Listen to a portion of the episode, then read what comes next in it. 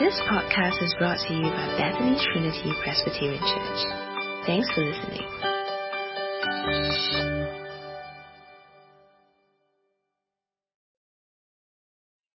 A very good morning to everyone. How are you doing your twenty nineteen? Whether it's good or bad, it's going to be over very soon. Now this morning we're going to reach the last Sunday of two thousand nineteen, and we'll take some time today to actually pause and to look ahead and to know how we shall proceed. Uh, I hope you have your Bible with you. I'll be looking at a, one passage in Second Peter, but I'll be flipping through the rest. So if you have your Bible, it will be great. If you need one, just raise your hand and one of the Bibles from church will come to you. This morning I'll begin by praying for us, to ask God to help us. I'm going to pray for Pastor Andrew as well. He's away, but he's sick. Pastor Y, his whole family is sick. I was contacting him yesterday at eleven-ish. His uh, family is sick. He's not having much rest.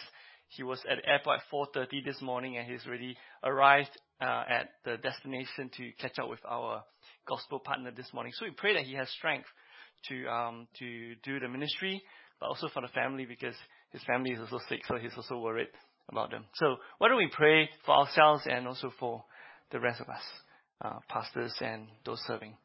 Father, we thank you this morning. We thank you. You have preserved us, that we've been kept alive this whole year, that every morning when we wake up, it was another day of grace that you have kept us alive. While we go into sleep, you have preserved us. Father, we pray for all of us, whether this year has been a meaningful one or it has passed really quickly. We pray, God, that we will have time at this end of the year to pause, to contemplate, and to plan and look ahead. Pray for Pastor Andrew. We pray, God, that you will help him to recover well from his cold, so that next week when we begin our new series, that he will have energy. Pray for Pastor Y, that you grant him health, that he will recover well, so that he can serve and uh, lead and guide uh, the missions and ministry in the next few days. Pray for ourselves this time, that God, you know where we've been in the past week. You know where we'll head off in the coming days. But right now we pray, God, that you will help us to quieten our hearts, that you will keep our minds clear so that we can engage with your word and our hearts can respond to you, that our hands and our will will be strengthened to respond. Pray all this in the name of Jesus and for your glory. Amen. Now, dear friends, if life is a journey that leads to a destination, we will need clear directions to guide us to that destination. Imagine for a moment, you and I, we are heading, we want to head to New Zealand. It will be very unlikely we'll get there if we simply head downstairs, hail a taxi and say, yep, wherever, that we'll actually arrive there. Or by eating fast food every day, thinking that that will lead us to become one of the healthiest and fittest pastors in Singapore. Uh, it doesn't happen. Now, a writer once said, without possessing a knowledge that conforms to reality, the travelers would have no chance of arriving at their destination safely. Now, as we come to the very last Sunday of two thousand nineteen, and we'll soon be starting our journey into the next decade, it is really worth pausing and asking ourselves a few questions. It's worth asking ourselves, where are we going in this journey of life? How are we traveling on this journey? What voices are we taking directions from? Let me say that again. It's worth pausing and asking ourselves, where are we going in this journey of life? How are we traveling on this journey? And what voices are we taking directions from? Now, some of you might know I love reading stories with my kids before bedtime, and recently my ki- children and I have gotten ourselves into yet another bedtime story series. This time is that two volumes, Pilgrim's Progress. Now, it tells the name of a man called Christian who was running away from the city of destruction towards the city of Zion. the heavenly kingdom of God. You know, at every junction that Christian goes to, characters would stop Christian and ask, where did he come from? Where is he going? And along the way, there were characters who spoke words of truth that directs him. And there were also characters who spoke worldly advice that derailed him. Whether he was traveling well on the narrow straight path or stumbled into darkness or danger depended on whose voice he was listening and taking directions from. Let me give you a snippet of um, this Pilgrim's Progress. The main character, Christian, he met the good interpreter at his house. And this is the conversation. Come in, come in, and I will show you much that will help you. So he took his servant, told his servant to light a candle and told Christian to follow him. He led him to a private room and told the servant to open the door. When he had done this, Christian saw a picture of a very dignified man hanging on the wall. He had his eyes turned up to heaven. He had the best of books in his hands, the law of truth on his lips, and the world was behind him. He stood as if he was pleading with man, and there was a gold crown over his head. Christian asked, what does this mean? The man in the picture is one in a thousand. He can have children and suffer in childbirth and nurse them himself when they are born. You can see him with his eyes turned up to heaven, with the best book in his hand, and with the law of truth on his lips. And this is to show you that his work is to know and reveal dark things to sinners. And you can see he's standing as if pleading with man, and he has thrown the world behind him, and a crown hangs over his head, which shows he has no love for the things of this world because of the love he has for serving his master. He knows that he will get his reward in the next world. Now, said the interpreter, I've shown you this picture first because the man in the picture is the only one whom the Lord of the place you are going to has appointed as your guide in all the difficult places you may find along the way. So take note of what I've showed you and remember what you have seen. For if any others you meet who pretend to show you the right way, they will lead you to death. The Christian, he was on a journey, and the good interpreter tells him, listen to the one who speaks truth from the great book. Do not be deceived by the pretenders. Now this morning we come to a passage in the second letter of the Apostle Peter. Now it's a letter written by the Apostle Peter because he knows the present life of the eyewitnesses of the gospel of Jesus Christ. They are all dying. In fact, he himself knows that his death will soon take place. He also knew that when, as that happens, many voices around the world will be calling out to pilgrims, Christian pilgrims of every generation. And so he wrote this letter in ink for our sake. Let me read snippets of Peter's letter to set the context of the passage we are looking at. I'll be reading from right at the beginning of Second Peter chapter one, verse one.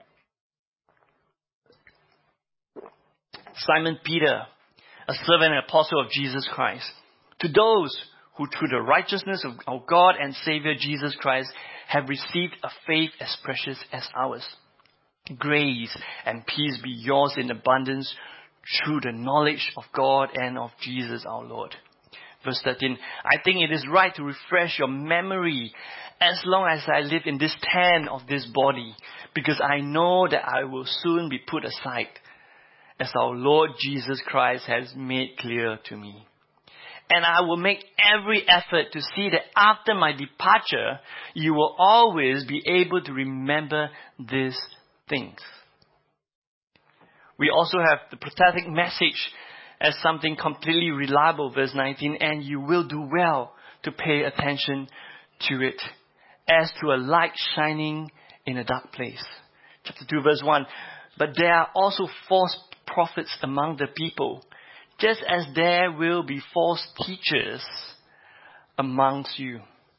They will secretly introduce destructive heresies, even denying the sovereign Lord who bought them, bringing swift destruction on themselves. Many will follow their depraved conduct and will bring the way of truth into disrepute. Now, as pilgrims, as we take our journey in life, there are constantly voices of destruction drawing us away from the journey to life, towards death. The Apostle Peter knows that, so he writes to provide directions to all who come after the apostolic age, that is, all who comes after the eyewitnesses dies. For we need answers to gospel truth. We need answers particularly to issues relating to the final judgment. We need truths to guide us to know the King's return and life in light of the realities that we live in. Now, the letters of the apostolic eight eyewitnesses, they were written here in this Bible to remind readers across ages of the gospel truth and what it truly means when we say we know God. That's why the letter begins with verse two. It says this. Let me read that again for us. It says, "Grace and peace be yours in abundance through the knowledge of our God and of our Savior, Jesus our Lord." No, this theme of knowledge of God and of Jesus is a key theme in Peter's letter, to know God. No, uh, Pastor David Helm, when he wrote a book on Second Peter, he writes this. He says, this letter's theme, that a proper knowledge of God, is incredibly relevant in our age. And he gave three important observations about people of our age. And I would like to invite us to engage with this observation. As I, as I bring it up, think about what you observe and see whether if this is true. The first observation is this. People want to know God. People want to know God, but on their own terms, without the need for Jesus. People want to know God our own way, without the need for Jesus. Now, I've noticed as I read of uh, writings of many prominent influences of our time, and I noticed this, people no longer say they're atheists. Many of them would not identify themselves as atheists. They will identify themselves to be spiritual. And they believe in God. But if you listen in carefully and you read carefully, you also notice that they never mention about Jesus. They seek to know God in their own defined ways and the sense of spirituality. But Peter reminds the Christian pilgrims in chapter one, verse seventeen of this book, it says, a true knowledge of God, a person who truly knows God, comes only through the knowledge and acknowledgement that Jesus is the Son of God. The only way to know God is to know God's Son, Jesus Christ. That's the first observation. The second observation is this. People want to know God without obeying His word. There's a term called antinomianism, which is the very opposite of legalism. Uh, antinomianism is the view which rejects legalism or law or the need to follow any law or moral standards. You do what you want. Now, when it infiltrates the church, they can look a bit like hyper grace, whereby there's a total sexual or moral or legal freedom because you're free. You are saved. The Apostle Peter warns against false teachers who advocates Christian, pil- Christian pilgrims to abandon the rigorous life of faithfulness called out by the apostles and the Lord Jesus himself. Now, while the legalism says, we, while legalism says we must earn our salvation, antinomianism says we are saved and given the license in total sexual, moral, legal freedom. We are free.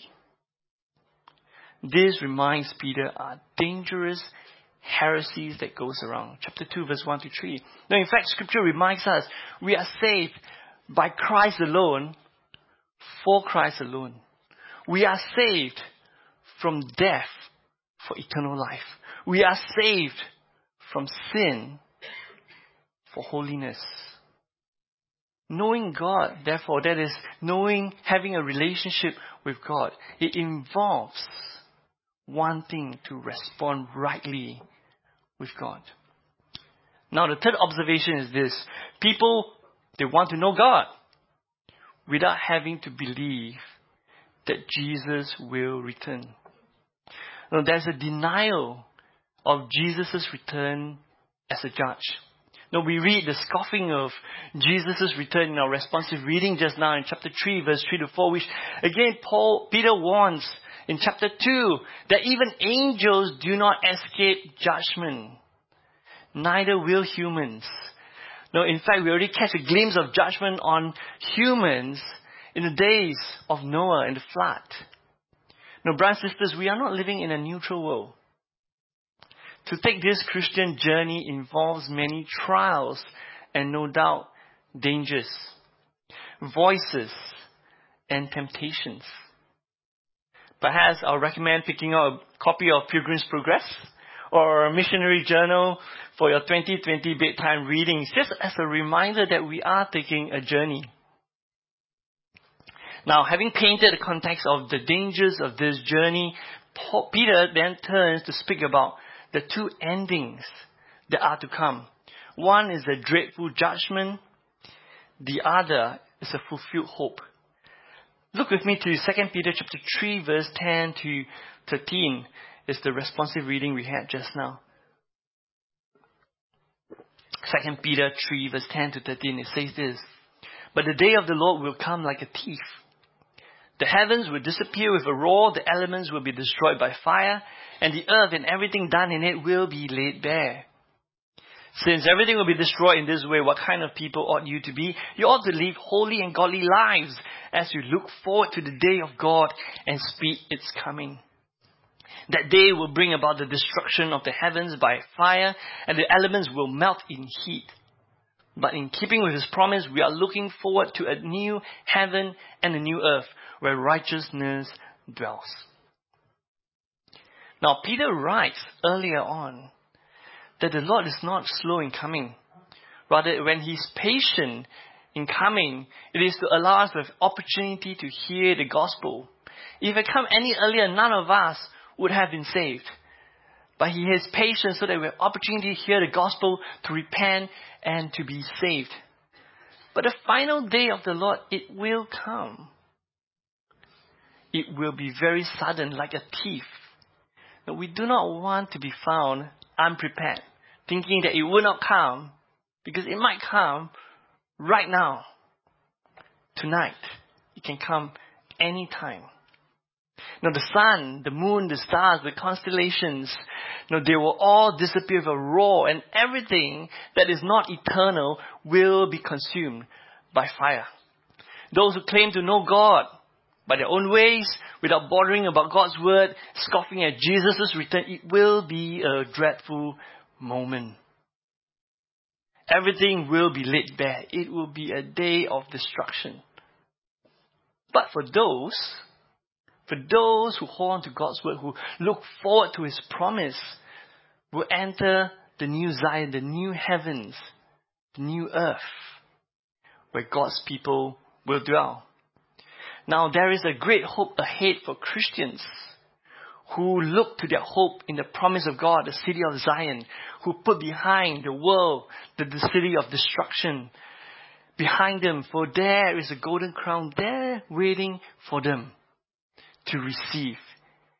That's why in this letter, right at the beginning, in chapter one of Second Peter eleven, this is what Peter says to Christians. He says, you will indeed receive a rich welcome into the eternal kingdom of our Lord and Savior, Jesus Christ. That's a great promise for Christians who are progressing, are pilgrims waiting to enter the city of Zion. No, there is a hope that's offered to us. Peter tells us that, no, in the patience of God, he is withholding the last days so that we can enter into his eternal days. We are saved if we believe that Jesus is the Son of God who came from heaven and earth on that first Christmas, who died on the cross on that first Easter, who was risen from the dead after three days. Right now, he's sitting in the heavenly throne and he is coming back for us, both for judgment and for salvation. Now, that is the message Christ's church proclaims week after week, month after month, year after year. If you're coming here, you'll say, Andrew, why is it always being preached? Because that is what we need. And that's why we preach. So as we reach the year end, it is timely for us.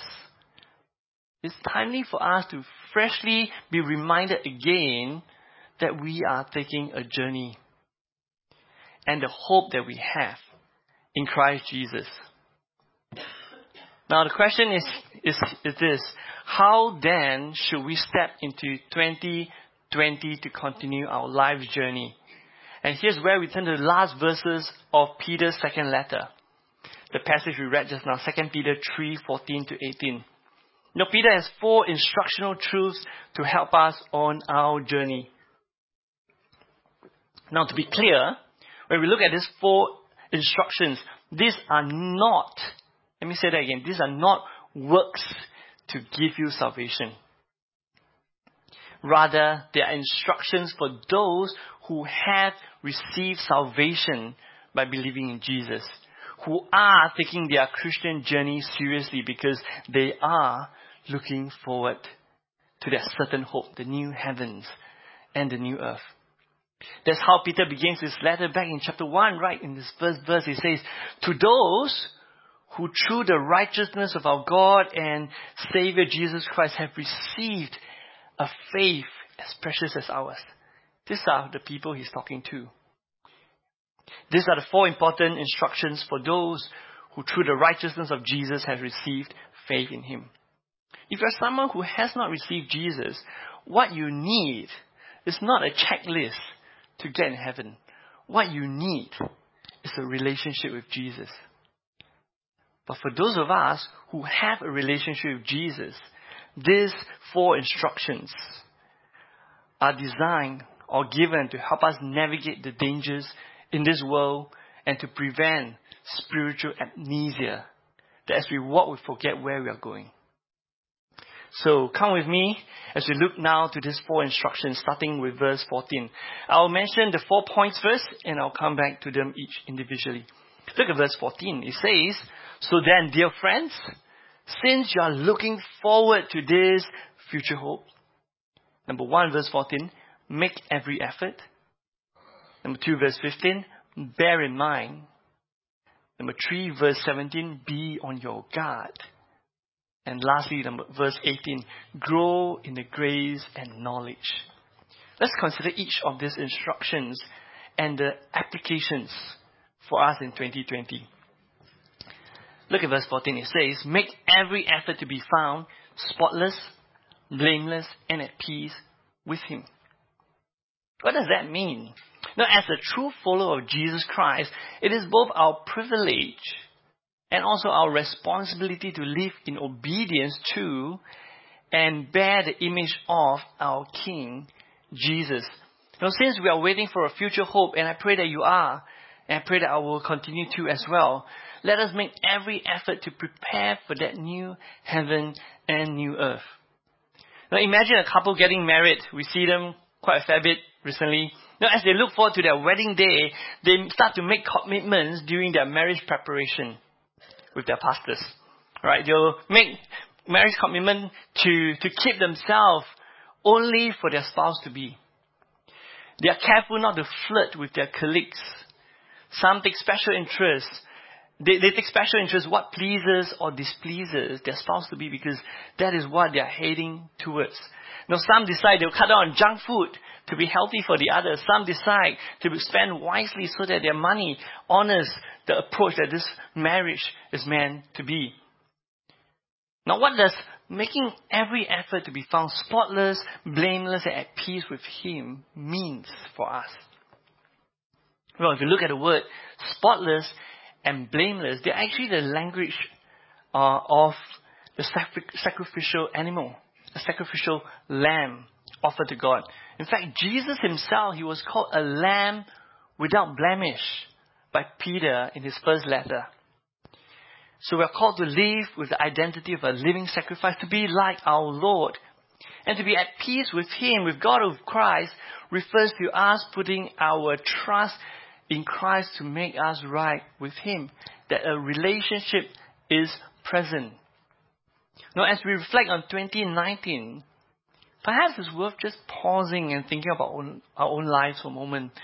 Think if we have been making every effort to bear the image of our King and to live for Him. Or have we actually cruised through twenty nineteen on autopilot mode? Being callous at times, being distracted. As Colin Buchanan sings in his children's song, he, he says this, "Be careful, little eyes, what you see, and then what you hear, and then what you say, and then be careful, little feet, where you go."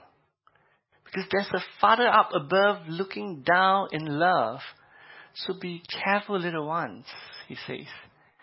No, no doubt, you and I, we will fail, and we probably have failed many times.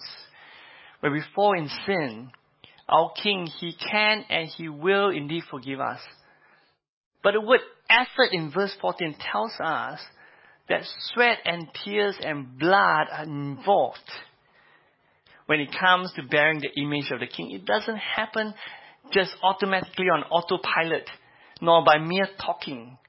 It doesn't happen that way. An appropriate lifestyle of faith does not happen automatically. It requires intentional willingness to keep responding to God's word again and again, day after day.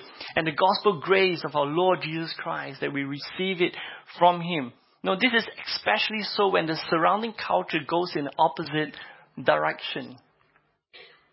Now, as the new year is fast approaching, it can be very helpful pit stop for us to pause and consider this question. Don't let this question pass before twenty nineteen. And the question is this: will we in this coming year make every effort to prepare for the new age? Again, we're not talking about working for salvation. We're talking here living out our salvation. Are there areas of godliness that have fallen through the cracks in twenty nineteen that we need to recommit before God, to ask for His forgiveness, to ask His Holy Spirit to help us? It could be our eyes, our ears, our mouth, our feet, which ultimately comes from our heart. It could be things that we have done in the office, at home, with friends. That we'll pray, will we ask the Holy Spirit help us, that we'll be more like our King than the King's enemies. Now in Second Peter chapter two, verse thirteen, those who are God's enemies, they are called those who are the blots and blemishes, whose eyes are filled with adultery and who never stop sinning. Now may God draw us back in His love by His divine power found in His word, and then strengthen us to live as living sacrifices, willing to wait upon His promised hope, not having spiritual amnesia, forgetting where we are going in the busyness of life. Now, the second instruction is found in verse fifteen. Look at verse fifteen with me. Verse fifteen, bear in mind that our Lord's patience means salvation. Now, here's the call to keep our memory fresh. Sometimes you have a mind fog. I don't know if you have that. Sometimes I wake up, I, I tell my wife, I think I'm having a mind fog. And then she says, I think you didn't sleep well yesterday. Ah, or too late. No, keep our memory fresh that the reason Jesus has not returned is always His mercy on us for our salvation. His so-called delay that some people laugh at is not for our indulgence in sin, but to proclaim the message. Now, as you read on, it also becomes clear that salvation and scriptures are closely connected. Now, citing Apostle Paul, this is an interesting one. Peter says, that's what Paul was writing about when you read his letter. Now, if you look at verse fifteen and sixteen, there are many interesting things to point out there. Now, how Peter's readers, they have also read Paul's letters. Now, how P- Paul's letters, they were actually recognized as inspired words of God, how they can be difficult at times, and how Paul's letter were considered by Peter as scriptures as with the rest. But we must not miss out a big point that Peter is trying to make here. Peter's focus here is this. He's saying that all of Paul's letters write about the Lord's salvation in this time of mercy before Jesus returns. In fact, if you extend it back to verse fourteen, that Paul, if you look at Paul's letter, he writes and speaks extensively that Christians are called to live out their salvation, to live differently because of their identity in Jesus. You know, we are to take our salvation seriously and to proclaim the good news of salvation while time is still on our side. Now, there are some who are ignorant. They distort Paul's words and with other scriptures to feed their worldly desires. No, we actually see this in our age. You and I look around. There will be people who will distort the Bible, where people may distort God's truth. They'll call truths in the Bible culturally obsolete examples. They are no longer relevant. No longer applies to our modern progressive society's view of, it could be gender roles. It could be gender identity, perhaps antinomianism, that being Christian now means you are free to do anything to one's heart's desire, free of moral obligations. But here Peter actually warns this. He says, there are ignorant people who distort scriptures for personal desires. Now, there will be these topics that we'll be covering in twenty twenty, important topics. But I think it's important to point out here, there is one thing for someone to struggle with unwanted desires or temptations and struggling with it. It's a different thing for someone to to twist and distort truths so that it fits what they want to do. The former will lead a person to cry out to God, to turn and repent and be saved. The latter, those who distort God's truth, will end up turning away from God and His word and walk that path of death. Same struggles, different response, different ending. Now, what is the application of the second instruction? Bear in mind, well, one of the most important applications when we step into twenty twenty is really to read and hear God's word regularly. At B T P C, we have planned a very rich range of Bible books and topics for twenty twenty. We'll be looking right into Mark's Gospel next week. We have a series on Psalms. We have a series on Genesis, Paul's letter to Titus. We'll be covering life's big questions like culture, sexuality, identity, worldview, suffering, evil, life, death, missions, as well as evangelistic talks that will come in as well. Now, it'll be great for us to prayerfully plan right now that we will dive as deeply as we can in this coming year with the rest of your church family. That you'll not waste it. You'll dig right in with it, with all of us. To go through the Bible systematically and carefully. To know Christ and let it shape and strengthen us. To get back into your Bible study groups. To study the books of the Bible with fellow pilgrims on this journey. Now, in the story of Pilgrim's Progress, the main character, Christian, no, he had been traveling for so long that he was really tired. And then he spotted another man on the same journey. His name was Faithful, and his heart wells up with joy and comfort that he was not alone. You know, God has given us church so that we will not be alone, but that we will have people to walk this path and to remind us that it is all worth it. Now, I don't want to uh, be legalistic here. Perhaps you could you could find someone to read the Bible one-to-one this year or two. Now, it's not a checklist to say I'm, I'm spiritual, but rather to walk with someone to know that I need help and so does the other person. Perhaps it's to pick up a copy of Machane's twenty twenty Bible reading plan. I've printed eighty copies downstairs. You just pick one um, where you can read the Bible and just know that you are reading it. Again, it's not a legalistic thing that we're trying to do, but what this uh, I'm saying are, are resources that are available as a church that we can help each other to keep God's word clear in our minds so that we will not have spiritual amnesia. Now, as we look at this, we're reminded, bear in mind that our Lord's patience means salvation.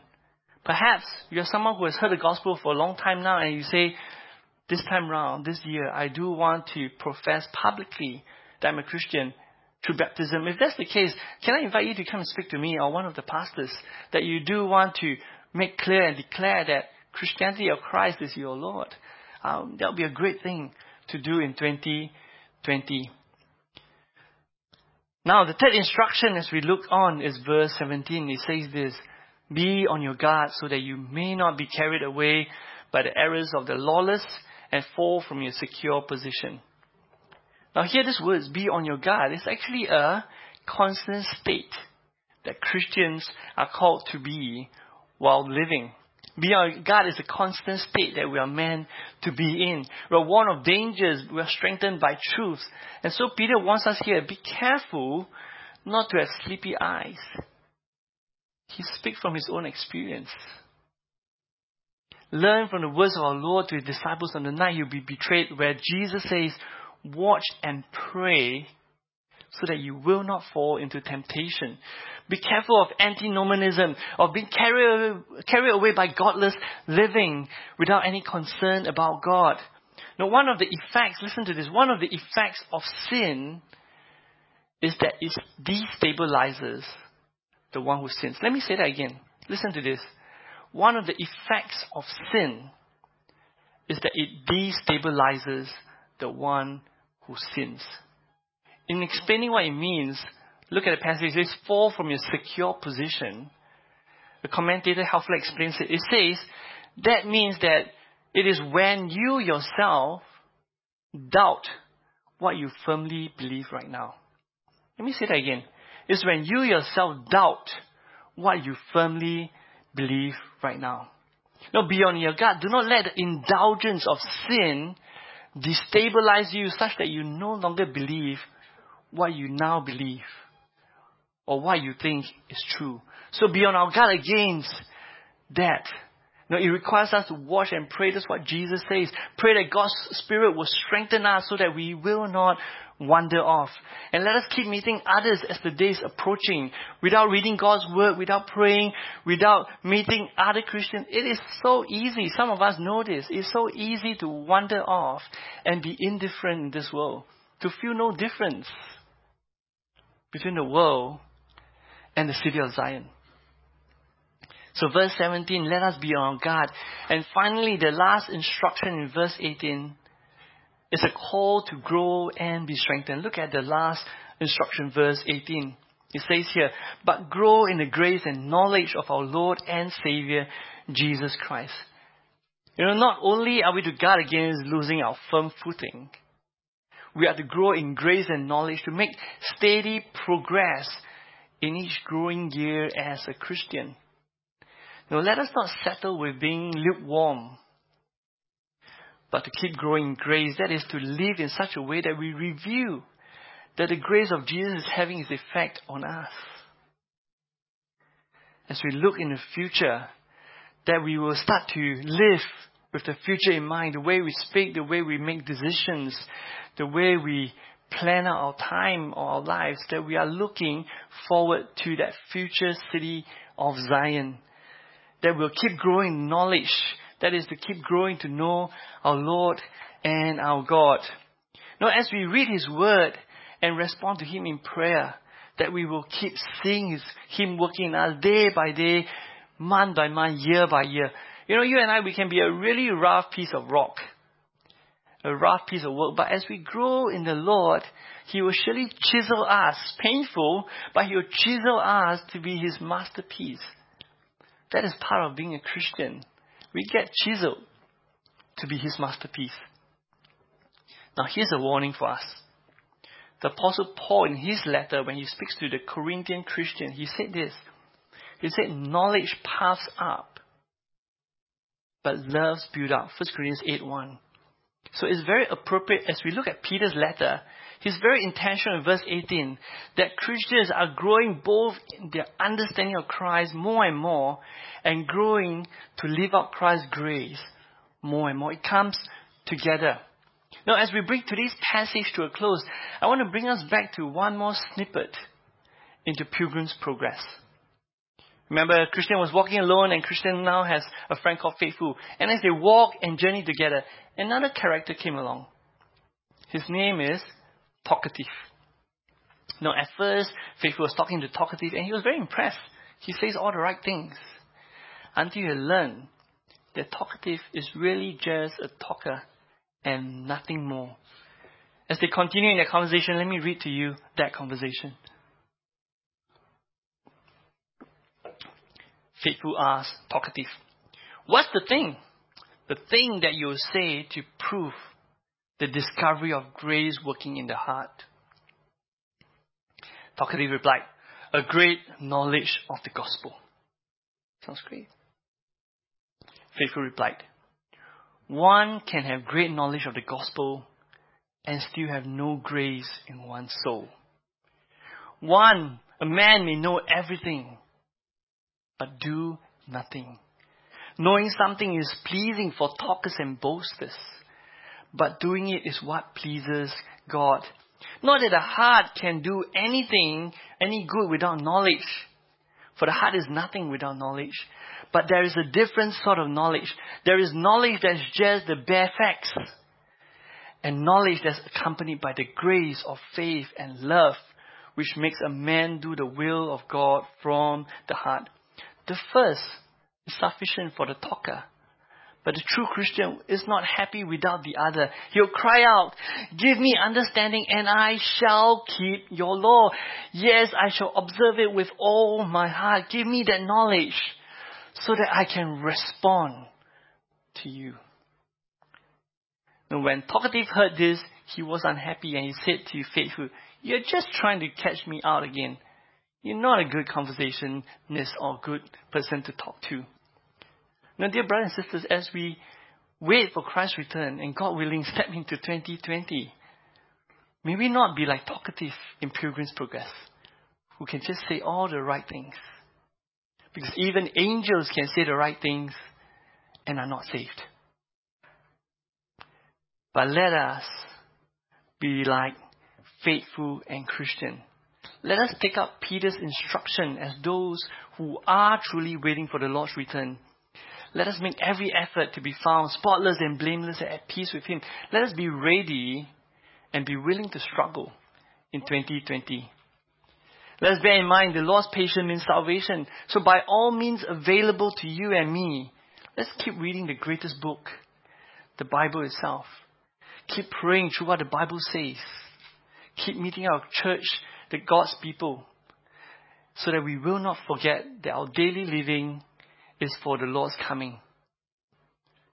Let's be on our guard so that we will not be carried away by the error of the lawless and fall from your secure position. But let's keep watch and pray and be careful and meet with other Christians, for there will be trials and temptations for sure in twenty twenty. They will come. We must be ready. And finally, grow in the grace and knowledge of our Lord and Savior, Jesus Christ. So let our growing knowledge of our Lord shape us more and more. We will fail at times, but it needs to shape us.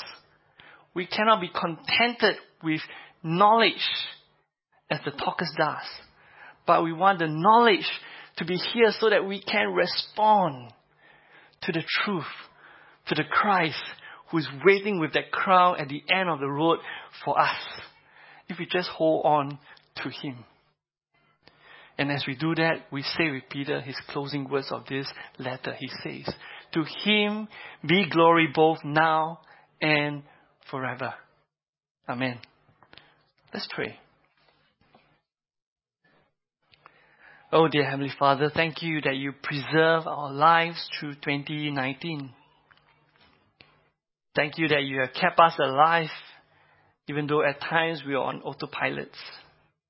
Thank you for this greatest book, your very word in ink. Thank you for your grace and peace in our Lord Jesus Christ.